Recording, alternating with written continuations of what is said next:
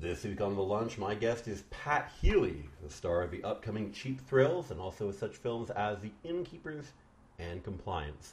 Remember, The Lunch is brought to you by Snoot Entertainment, makers of fine independent films.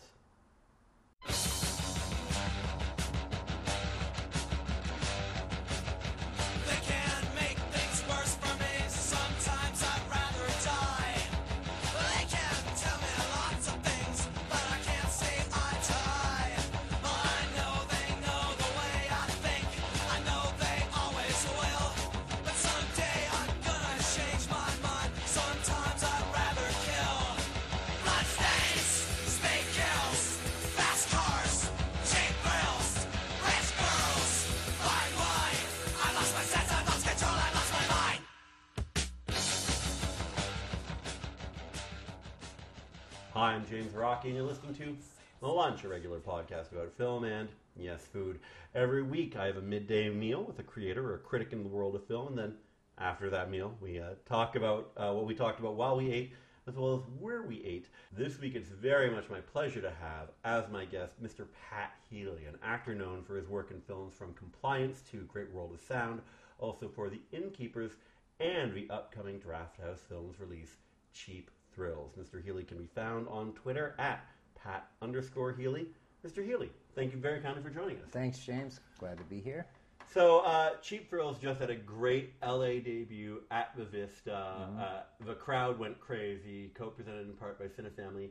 But for people who don't know the film, can you give them a quick précis, or would you rather I did that? No, Seems yeah, it's uh, it's a film about uh, sort of uh, two down on the luck guys. Uh, myself, uh, who is a young father of an infant son, uh, who loses his job and receives an eviction notice on the same day, and uh, his old friend that he runs into, that Ethan Embry plays, who's a sort of uh, low rent uh, debt collector. slash uh, leg breaker. Yeah, exactly. He uh, he he's down on his luck as well. We uh, have a chance meeting in a bar where we meet a uh, an eccentric rich couple played by David Koechner and Sara Paxton. And uh, as the money starts to flow and the booze starts to flow and the drugs start to flow, uh, certain money gives comes out for dares, and uh, as the night goes on and people get more intoxicated and more money comes out, uh, the stakes get higher and things get weirder. It's a stake of funny, friendly bets that stop being funny. Correct. And stop being friendly. And it goes Yeah. from, I'll give you $200 if you can get that woman to slap you, Right. to $500 to punching a bouncer first. Sure. And then by the end of a film, Yeah. things have gone on a green money slope, pretty much straight to hell. Yeah, and you can. I mean, certain people have you know pointed out that there's the film is an analogy to you know capitalism or, or our current state of being. It's not a polemic, you know, in that way. It's not a you know an overtly political film, but ultimately it even sort of comes down to not really even being about the money. We might say like uh, in the way we we were discussing Breaking Bad, where you know he's offered the money early on and says no out of pride and ego and all these things. You know that that is sort of like embracing this male nature of competition and and uh, one-upsmanship and all that stuff that the film explores as well. Um, and it's an interesting sort of uh, ride of being deeply disturbing at times, but also being great fun. As you mentioned, the premiere. I mean, it's it's always a raucous screening when people see this movie in the theater. Oh, it's interesting because David Koechner is such a funny guy. Yeah. And the, the two, you know, you can say that not to play armchair psychologist here, but one of the big roots of comedy is insecurity. Uh-huh. But nothing gives you a better training in faking over security than being insecure. And the way Mr. Koechner's character just bullies his way through this film like a force of nature is really, really great. Yeah, he's uh, he is a force of nature. He's also someone who lures you in with his his comedic sensibilities and his charm. And uh, once you're sort of in his embrace, as we are in the film, he, he twists the knife, which is not something we often see in his performances, but is new. And I, I just always like when an actor does that. You know, we may have talked about this before. I love like, you know, Ned Beatty in a Network, or uh, you know, uh, uh, Pat Hingle in the in the Grifters, or uh, Wilford Brimley in the Firm. You know, Wilford a, Brimley in The a lovable character actor who who just is Completely satanic. terrifying. Yeah. Uh, uh, whenever I hear the phrase Wilford Brimley in the firm, I just Yeah. can hear in my head him threatening Tom Cruise. I'll kill you and your whole family. Yeah. That's right. A young Kill wife, your wife's parents. A young wife is going to find photographs, of acts of an intimate nature. A young wife Yeah. is going to find hard. To There's some of understand that in this film too. and even harder Yeah. to forgive. It would have been interesting to have Wilford Brimley play the part that Dave plays. Yeah, but It should, would have totally changed the movie. yes, uh, but for probably not for married to Sara Paxton. probably not for the better. Don't Probably know. not for the better. a different movie, let's say.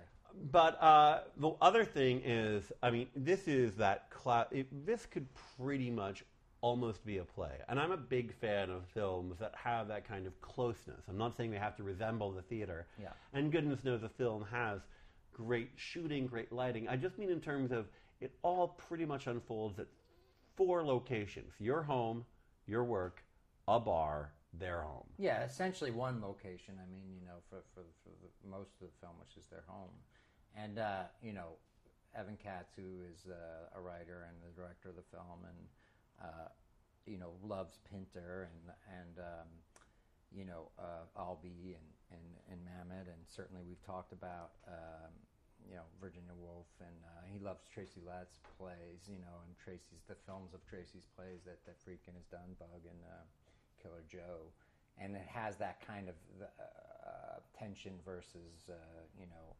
comedy and violence versus you know sort of a placid, almost silence at times.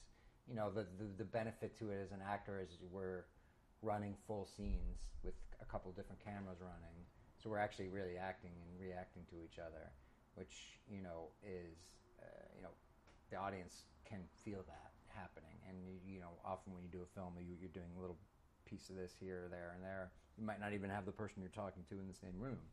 Um, as was the case with this, I think it really works because it has that crackle of people actually in the room together, really going through this, which we really kind of were because we had no time and no money, so it was tense and crazy like that.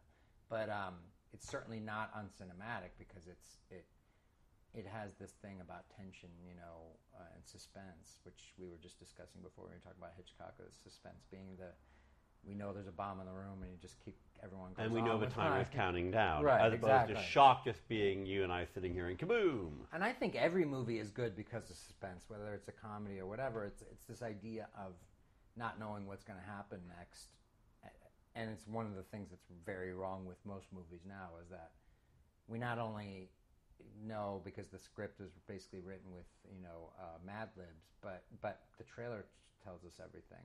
So it's nice to be surprised by a movie. I hesitate to even tell as much as I have about about the film because people kind of coming into it raw, you know, really have no idea. And to say that it's a movie about people being offered money for dares is even a a bit of a misnomer. That's sort of the window in, but it becomes about so much more, you know. And it, would be a lot less interesting if your character and uh, Mr. Embry's character weren't old friends who have now Right. reunited by chance. And it's fairly clear that he never thought that much of you, and he probably still doesn't. And right, and and, and vice versa. Right. And, and also there's the the there are let's say role reversals in the film, and there are at at various different points of the film, and no one is what. Uh, they seem really ultimately i think that's what's really interesting about it too is that every single character is a surprise um, all four of the main characters are a surprise. And um, it's a surprise i think to audiences at, at what each person might do and, and, and, and what they end up doing and what and why you know? And yet perfectly understandable somehow as as absurd and, and sort of grandiose and, and crazy. And as it gets it comes from a place a very smart place of, of really real life situations that you know I was talking with you earlier about Lone Survivor, which is a movie that's coming out that I saw. Peter Berg's upcoming film Right. about a group of, uh, I believe, Navy, SEAL SEAL snipers, yeah. on long range patrol in Right. Afghanistan who are ambushed and Right. are under overwhelming odds. In the film, you know, I- some people know the story and have read the book um, that Marcus Luttrell wrote. Uh, revolves around a, a, a, a, a single moral question, which I won't, won't talk about here, but uh, you know that. Frankly, it's a question that 99.9% of us will never have to ask, let alone answer Right. that these guys have to. And it's impossible to think how you would answer because you can't imagine yourself in that situation. Really, there's so few people that would be in that situation. So we could talk about that with Cheap Thrills. Certainly, the stakes are not as high as as they are with as in Lone Survivor, which is about you know the, the war in Afghanistan and everything. But um, it's true of compliance as well, and some of the criticisms of compliance, which is like, oh, those people are so dumb, or why do they do it? Nobody really knows what they do until they're in that very specific situation, whole- that perfect storm of the whole angle of crit- quote unquote criticism of these people are dumb. Why did they do that? It only goes so far. Yeah. And the thing is that people in crisis situations have reactions to things that you would not have for the benefit Stockholm of syndrome. We have Well, you know, right, but even that, like you're sitting in a warm chair in a warm room with a full stomach and a good night's sleep. Somebody in the dramatic circumstances, probably not. And I find that a very valuable, valid form of cinema or theater or whatever because it is, it's cathartic, you know, to to watch it not be you, and you can take it any way you want. Like I, the thing I really like about Cheap Thrills is that you can be the guys that Ethan and I play, and what would you do? Or you can be David and Sarah, who are kind of the puppet masters and who are enjoying watching people debase each other, which is sort of like what reality television is for people now. Like, it's funny because it's not me, and oh, their life is so much worse than mine. Right. Or you can be both. You could go back and forth. I mean, we all have those qualities within ourselves to look at and judge things that way. I think it is uh, erroneous to, to, to go like, oh, yeah, like you said, I'm sitting in my warm, comfortable chair here, and I know what I would do. I would not have acted as. Uh, I mean, it's like, why does uh, Sandra Bullock yell "Whoa" so many times in Gravity? And the answer is her character is legitimately terrified and about to floating die. in space. She's about to die, and people tend to get upset when that happens. Yeah, it's it's uh, it's sort of uh, silly. Uh, I think some of it comes from this culture now of you know everyone talks about interactive, interactive, and everything has message boards and everything has uh, you know uh, comment section, and, and so everyone's opinion is therefore valid, and therefore everyone must give an opinion, and and and uh, not only about the thing as a whole, but like each separate detail. We've become so um, obsessed with analysis of every single thing, and you know, I don't. I rarely watch like behind the scenes things or listen to commentaries on DVDs and things. And I'm, you know, I'm a total cinephile, but I, I don't necessarily want to know all that stuff, and I don't necessarily have something to say about all of it. You know what I mean?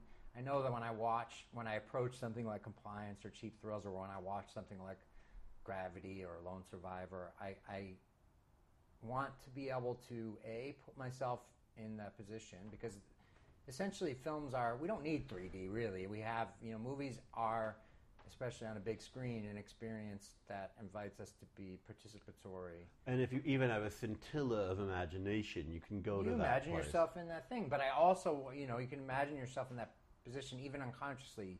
You become Sandra Bullock, or you become me, or you know whoever it is that you're watching. You know, but you know the second thing that I want out of a movie is I want to be surprised, whether that's in oh, I've never seen an actor do that before, to like, I don't know what's going to happen in this movie. You know, I didn't know the story of Cheap Thrills as I was reading the script. I didn't know the story of Lone Survivor. I had never read the book or anything, so I just couldn't believe that this all this could keep happening. And that's like, it's what's missing a lot from from from movies now. But I like it, and you know. To circle back to what you were saying about theater before too, and, and Cheap Thrills being like a good piece of theater, like you know, theater has an ability to, you know, I prefer cinema, but it's like theater has an ability to wow us by like ma- inviting us to literally be there in the room with those people, and that's what this movie does really well. I think it's what what Kat, Evan Katz does really well. It feels a combination of both observed and eavesdropped. correct. Or the whole thing about the Brazilification of a film industry. Like every movie now either costs two hundred million dollars mm-hmm. or two hundred dollars, and there's nothing in between. I mean, that's a constraint for you know directors trying to hire actors. You have Yeah. to hire the huge star to get the film made, uh, regardless of whether or not Leonardo DiCaprio would make a good Gatsby. Right. But I mean, is it also constraining us in that everything has to have a happy ending? Everything has to have characters act as people would most like them to. Everything has to set up for a potential franchise. I mean, It's a weird dichotomy because it's it's it, yes, I agree with you. They're doing that, but it's not bringing more people in. It's keeping people away because I think people essentially are not surprised. I mean, I think Gravity is so successful because it's something new. Right. Whether or not the story is com- a complete surprise, it's a new way of telling the story that's Right. interesting to people. You It's know? the classic Jack London survival tale. Yes. Right. You know, even back to Jonah in the whale. Yeah. The human being in a harsh environment, they have to survive it. Correct. But the movie does throw several curveballs, Yeah. which are appreciated. And again, it does star two of the biggest international movies. Well, absolutely. I mean, that that's just the okay. Well, we got to get the people in the theater, but they also happen to be terrific actors. So it's fortunate for us. It's not always the case.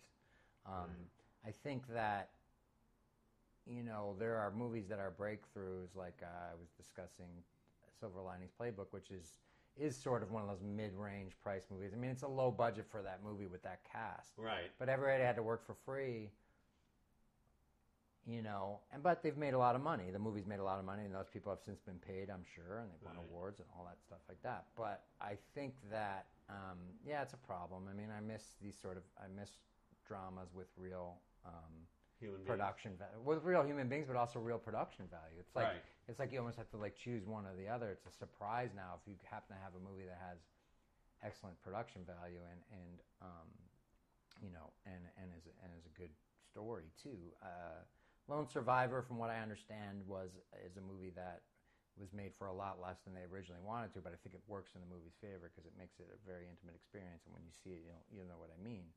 Um, it doesn't need all the bells and whistles. In fact, you know, operates better because of that. But I also think that there is a good side to it in that you know, you mentioned getting actors to do things for a little money. Well, what gets an actor to do things for a little money is, is a great script. So it's incumbent upon people to write great scripts. You know, the problem is getting the scripts to those people. You have to kind of know someone because agents who are the, you know, the, the, guard, the gatekeepers don't want to give those scripts to those actors because they know they'll fall in love with them and there's no money for them. And meanwhile, they can get more money for doing sequel part eight. Sure, and it's a silly um, way about doing things because if you put Jennifer Lawrence in Silver Linings Playbook, she becomes a much bigger star and she wins an Oscar. I mean, you know, argue, yes, she's in Hunger Games and all this stuff, but like, it put her in a whole different league of, you know, of of the way people saw her and looked at her. So you know, and and you know, certainly increased her Hunger Games paycheck even. I'm sure because she won an Academy Award for the second one. So um, it's short-sighted. Anybody in something good that people see will increase your profile. Will increase the profile of that director, that writer, all those people, and if other people want to will want to hire them from things that do pay money. It's happening for me now. It's like I'm I've done these small movies for, for little money because I have a career as a screenwriter that affords me to be able to do them. And now I'm being hired to be in things for money. So, But you're also saying that you were sort of in this place where you're like, okay, I am what the industry considers a character actor. Mm-hmm. I'm that guy. I'll just show up with my horn rims and play an endless series of computer sure, but not even a character actor who's like, you know, playing significant roles in a movie, like a day here, a day there, or a guest star on TV shows. Not not something nourishing, you know what I mean? Like we Right. used to have, you know, in the, in the, even as late as the 80s and 90s. You know, we don't really have those kinds of.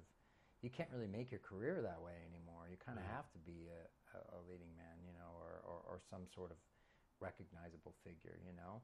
Um, but uh, I think that that even seeing me in a movie, you know, and as as a leading man is interesting to people because they, you know, go like, oh, well, we've been looking at leading men for a decade plus now that, that a lot of whom look like young women, you know, and um, I'm not saying anything about the masculinity. I'm just saying it's like there's not a lot of interesting leading men, American leading men anyway. We've got a lot of, you know, Brits and Australians and stuff playing these characters that maybe Robert Mitchum or, uh, you know, even people like Sylvester Stallone. George Kennedy, yeah, yeah. you know, we don't have that anymore. So, like, I think if people see me, I mean, I'm certainly not at this level yet, but like they, they, they can relate more somehow because I'm not. I, I, I'm like them, you know. I think that's why Melissa McCarthy's, you know, career has blossomed because, like, you know, she's star of two really big hit movies. I think she'll be one of the top. She's probably the number two grossing box office star of the year after Sandra Bullock, you know, because people want to see her because they like her. You know, they're like her. They that's they're not seeing themselves in the movies represented a whole lot more, and that brings up you know this whole point of like movies could be windows or they can be mirrors, and you know I think there's too many windows now. There's too many like escapism, too much escapism, and not enough like let's look at ourselves.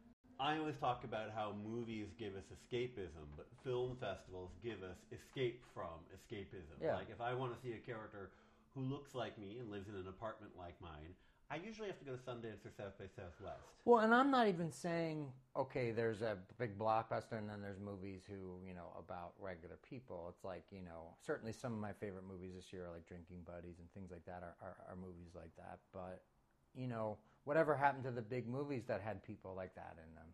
Yeah. I mean, the 70s and the 80s and even the 90s are filled with movies like that about people that seem like recognizable humans, but we're kind of like working on these. You know, being a screenwriter and being having been on the other side of it and being part of the development process, I've been through like how they're like, okay, we do this now because this is what we do, and I'm like, well, who wants to see that? I mean, if I know what I is going to happen, then what, what's my purpose for sitting here except passing the time and escaping? But that's Right. boring, you know.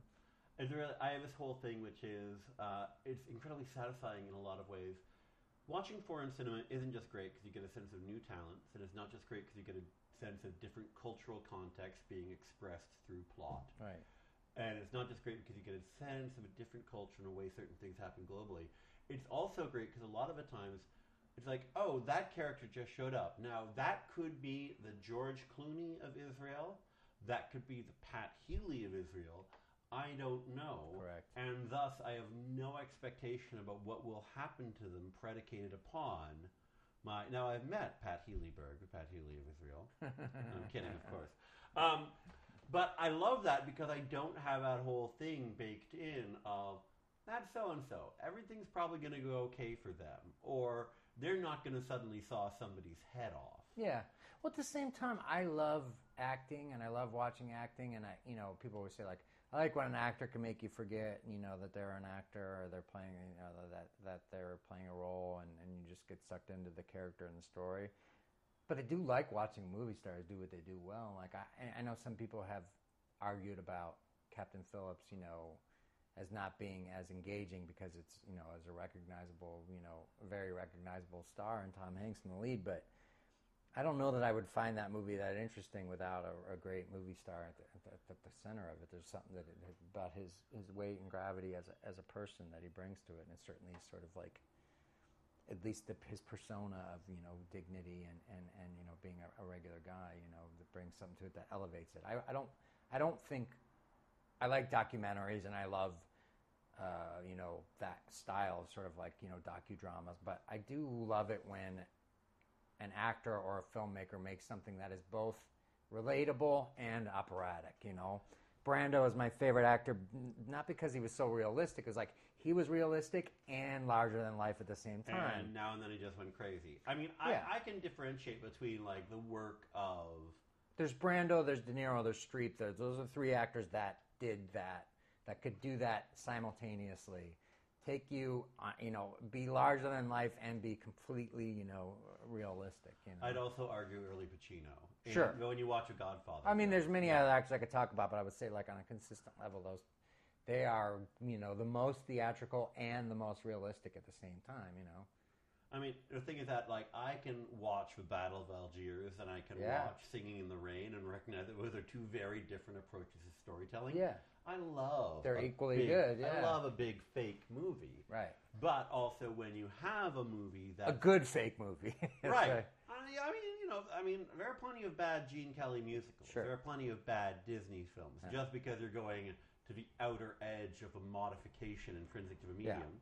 There are also plenty of bad Cassavetes ripoffs. There are plenty of Yeah. bad post Kevin Smith. Let's sit around. Too many like because high. they're they're easy to to make. And we live in an age where hitting record is hey, look, an aesthetic. I Yeah. think that's just as much of a problem now as as the sort of you know thing you were talking about the the Brazilification of things. I think I think the fact that it's it's hard to argue that people should be able allowed to do what they want, but I think the fact that just because everyone can, they do make a movie is a problem because it's clogging the pipeline and, and keeping things from really you know getting the attention they deserve. But Well, you know, It's democratized it, but has it made it better? I don't know. I don't- Where the whole joke that 200 people bought the first Velvet Underground record, Right. but each one of those 200 people started a band. Yeah. The next question is how many of those bands were actually Right, correct. No, we never get to that question. right? And it's like yeah, a lot of bad punk bands had to happen to give us the Ramones, and that's great. I'm just not sure if I want to listen to one of the bad bands for a right. couple hours. No, it's fine. It's like you know, you can't stop it, and nor should you try to. You know, and I'm not.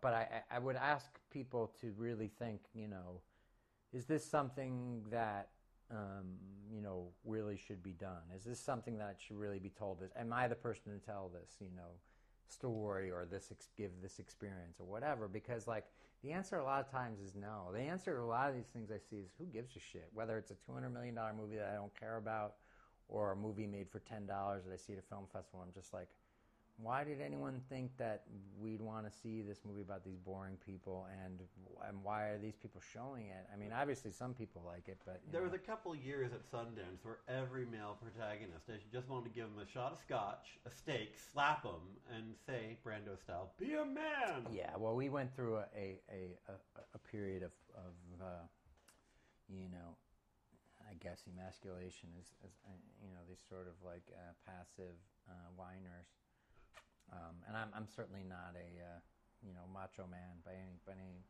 stretch of the imagination, but uh, it's not a terribly uh, dramatically interesting trait. Like I saw the Donald Rumsfeld documentary Right. that Errol Morris made, which I like, and it's interesting because he's an interesting figure.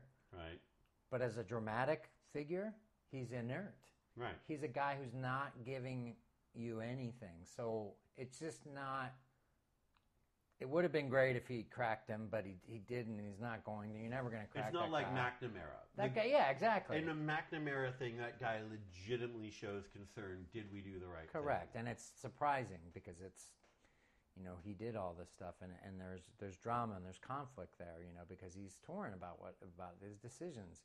But you know, Rumsfeld is just like it's like a fascinating case study rather than an interesting, you know, piece of drama, which is what Fog of War is, you know. Right. Um, it's like, wow, it's so fascinating. This man does not know himself at all. Well, that and you know, Donald Rumsfeld is still, you know, philosophically balled up like an armadillo. He's Yeah. got like intersecting plates over everything, going, no, never break, never crack. Yeah, of course, and it's been built up over many years. He's in his 80s now, you know, and and and so I just think that all the stuff that we're sort of talking about is like, is it? Yeah, realistic is great. Uh, Lone Survivor, I'm going to keep talking about this. This is a great movie, and you're all going to see it, and you're all going to agree.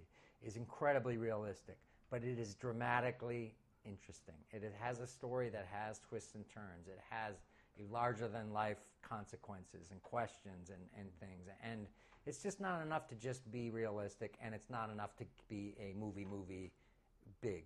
It's got to be both. My my mom, God rest her soul, was a huge English literature nerd. So lots of stuff going around our household. You know, very early exposure to the greater works. There was that great line from I think it's Macbeth that always strikes me. You know, he had no spur to prick the sides of his own intent. Hmm. And a lot of the times I'll be watching a movie and I'll go, where is the spur to prick the sides of the intent of this film? What's going to drive it to make things happen? I don't need that to be right decisions or actions. I don't e- even need them to be tactile decisions or actions. I just need a feeling that the character in this wants to drive something forward. And how do they do that? Right, and and know, you know what? You just reminded me of something we were talking about earlier, which is like, you know, do all movies have to have happy endings, and do, do you know these big movies that cost a lot of money, and does so and so have to be so and such and such? And a question that comes up in those same discussions is, was this character likable? And it's not. It makes not one iota of difference if the character is quote unquote likable, whatever the f that means. Are they interesting? Right. I mean, Are they engaging? I mean, if if that were if that were the case, and people didn't like movies where the characters weren't likable, then Scarface wouldn't be a movie you couldn't go a day through without somebody mentioning it somewhere. I mean, that's probably the least likable protagonist in a movie everywhere, anywhere, and yet everyone loves that movie. You know, it's like it, it is not it is not about likability. It is about interest. Yeah, you know, uh, who do people like in Silence of the Lambs? Not Clarice. They like Hannibal Lecter. and he's only in the movie for 20 minutes, but that's all they talk about, and that's what all the sequels are about. You They know? don't call the play Macduff, No. who winds up being king, thank. God. Yeah. Yeah. We're talking with actor Pat Healy, star of the upcoming Cheap Thrills. Speaking of characters playing quote unquote bad guys, can we talk briefly about Compliance? Because this is a Sure. film that I saw it at Sundance, loved it completely. Um, based on a true story, directed by Craig Zobel, with a tremendous ensemble. Um, and after it, d- did you get more people going, You're that guy. You're the worst guy in the world? Well, no. I mean, what I thought would be when Craig asked me to do the movie, I had hesitation about it because I found it very troubling, and I knew, and I thought that there was a chance it could be thought of in that way, you know. And I, you know, professionally, I don't care if I'm thought of that way. Personally, yeah, professionally, I don't care if I'm thought of in that way. Personally, I don't like to be confused with, you know, the characters I play, uh, especially a nasty, as one as nasty as that one. But I've been really surprised in that I haven't had a lot of, I've had a lot of appreciation for that film and not a lot of people crossing the street to get away from me or people saying, you know, I've had a lot of people saying what a great performance, not, not, you know, but you're a real creep or you're a real scumbag or whatever. There's something about that movie that I think people recognize it as being.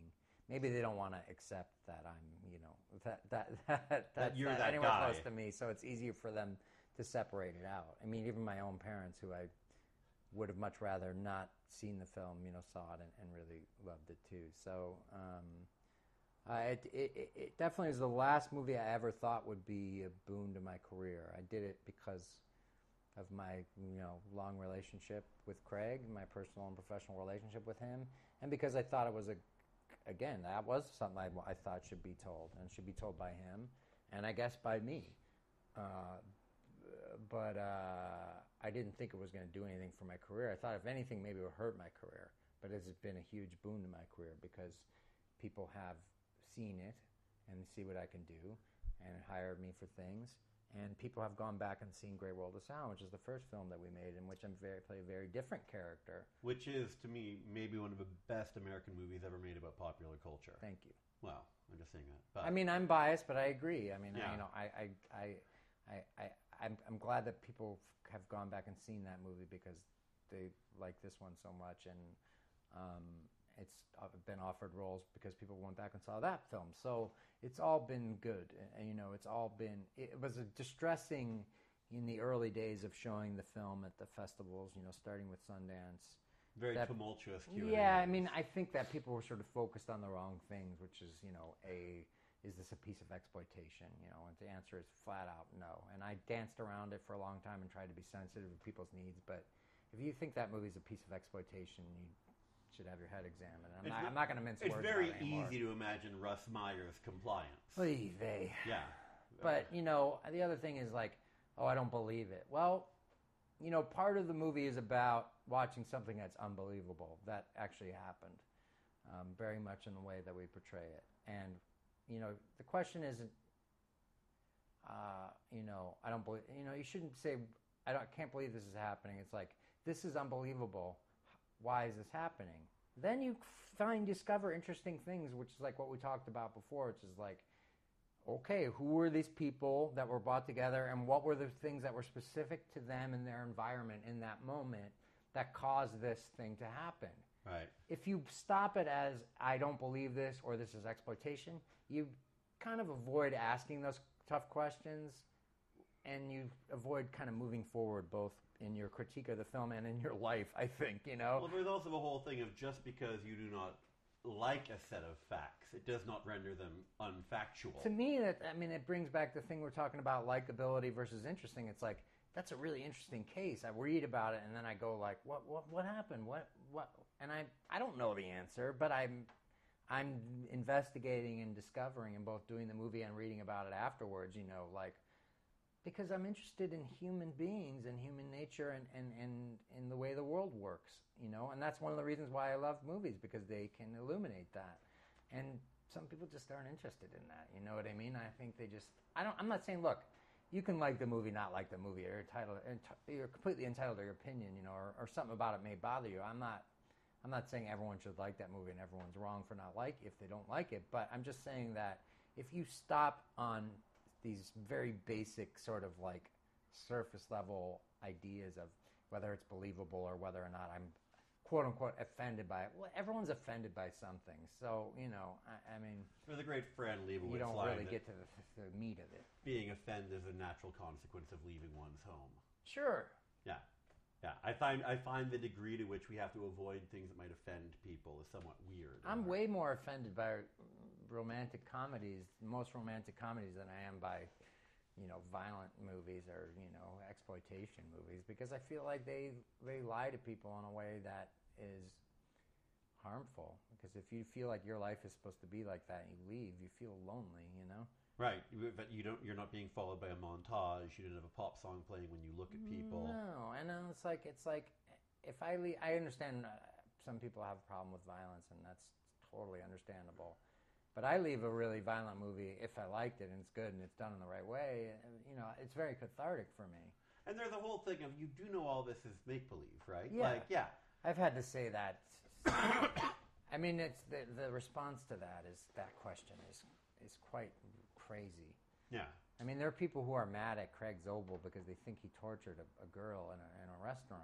I mean, as if she's not an intelligent woman making defo- informed decisions and they're making it together and she For knows exactly where the yeah. camera is and all this stuff.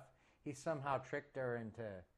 To, in a way, it's a credit to the film because it, it means that they really believe what Right. was going on. They but verite, yeah. they need but- to sort of like you know they're like these people that used to um, go to Milwaukee looking for Laverne and Shirley. You know, well, they were in a studio in Hollywood filming a show.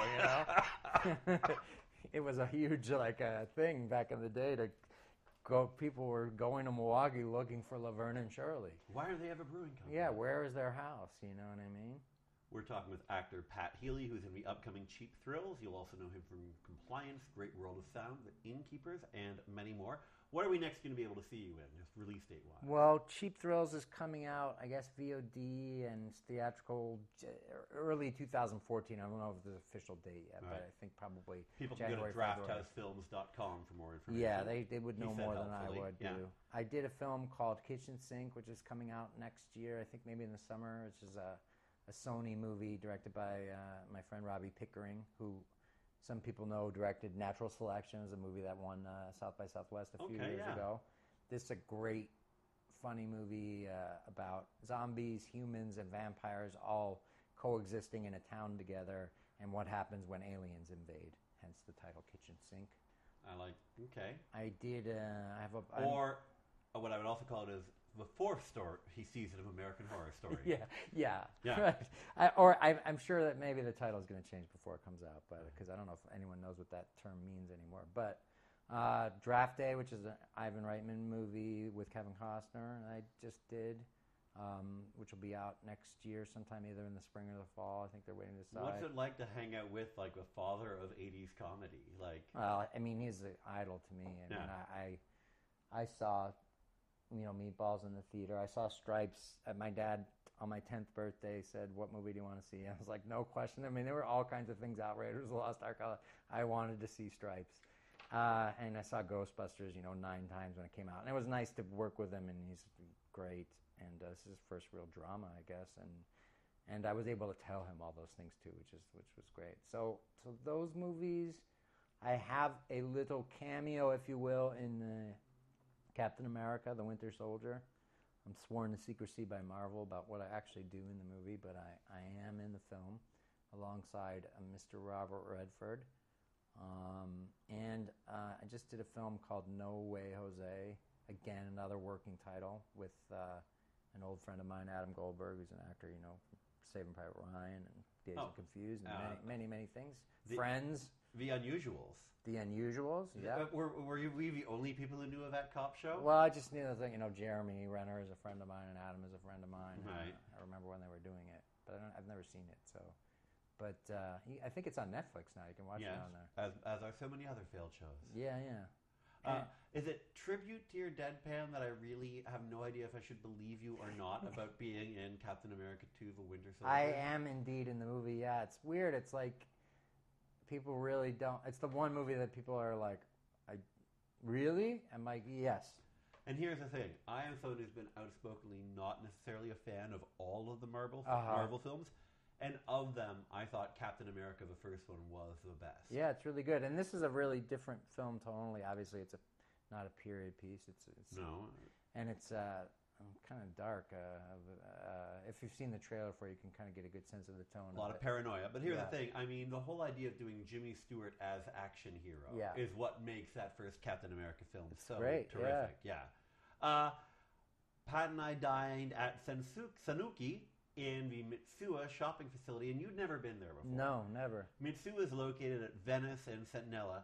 It is a part grocery store, part video rental, part bookstore and cafe. And there's like video game stuff and Yeah, there's also a, an anime, Yeah, all and- kinds of and- and Japanese, Tokyo uh, pop culture stuff. things, There's also yeah. a cosmetics counter, and these amazing restaurants and food court Yes. that don't do takeout, but do amazing ramen, amazing rice bowls. You had the uh, shrimp tempura udon. Yeah, I had the uh, nabeyaki udons. I had shrimp tempura, fish cakes, chicken. and chicken. And I had the spicy nabeyaki, which is why I've been coughing. Coughing throughout this yeah, entire your nose was running. pretty much time. pepper sprayed. Yeah. Yes, but uh, I mean, it's kind of terrific. Uh, This is the it's the weirdest little food court Jonathan Gold used to love. Does he not love it anymore? or he Uh, well, I'm, I'm sure he does. He just doesn't. I haven't doesn't write about it Be anymore. rapturous about it lately, but I do love the idea of LA as a town where you go around the corner and next to the CVS are five places selling. That was a huge surprise to me when I first moved here. Is that people would go like, "We're going to this restaurant." I'm like, "Really? It's not, it's between a nail salon and a 7-Eleven." And then you'd see these really famous people eating in there, and then Right. you'd have the most amazing meal ever. So, but I'm a big fan of the noodles in general, but the noodle soup is, is a staple of my diet. I think I've had it five days this week. Did you ever eat at Lou on Vine? No, I don't think so. Very impressive, high end. LU? L O U. Oh. Very, you know, they have a chalkboard with a map of the United States and they just list where they locally source everything. But again, between the Divey Burger place Yes. and no one here speaks How long English has that manicures. place been there? You know, they were there, they left about a year ago. Okay. They left, and I'm trying to track the. Oh, I'm sure if I just did a millisecond of research, I could track the new location down. Uh, the chef is actually the husband of Ms. Dargis from the New York Times. Oh, really? Yes. So it's a talented family, is all I'll say. But they didn't live. They don't live here, do they? Yes. Ms. Oh, they, oh, she here. works out of here. Oh, huh? Yeah, it's always. She has this amazing jacket, black with like red and white flashing at the shoulders, that looks like she's about to go into the Matrix and be really smart about. Stuff. I've never met her, but she was the first really big champion of Great World of Sound. Which, you know, she wrote a, a New York Times. Uh, there was a cover story on the art section that weekend about Sundance and how that was the best film there and all that stuff. So she- we owe her a debt of gratitude. or at least a glass of scotch, or Sure. maybe a bowl of terrific. Although I don't know if that's you know you know proper. Her know. being a critic, How about some udon ramen? fantastic. No, you could give her that as a token of thanks. Oh, that's true. Can you mail that? I don't think they didn't even let you do to go. Find out where she lives and just knock on her door and just, Just pour it through the mail slot. We've been talking uh, somewhat ramblingly with Mr. Pat Healy, an actor and screenwriter.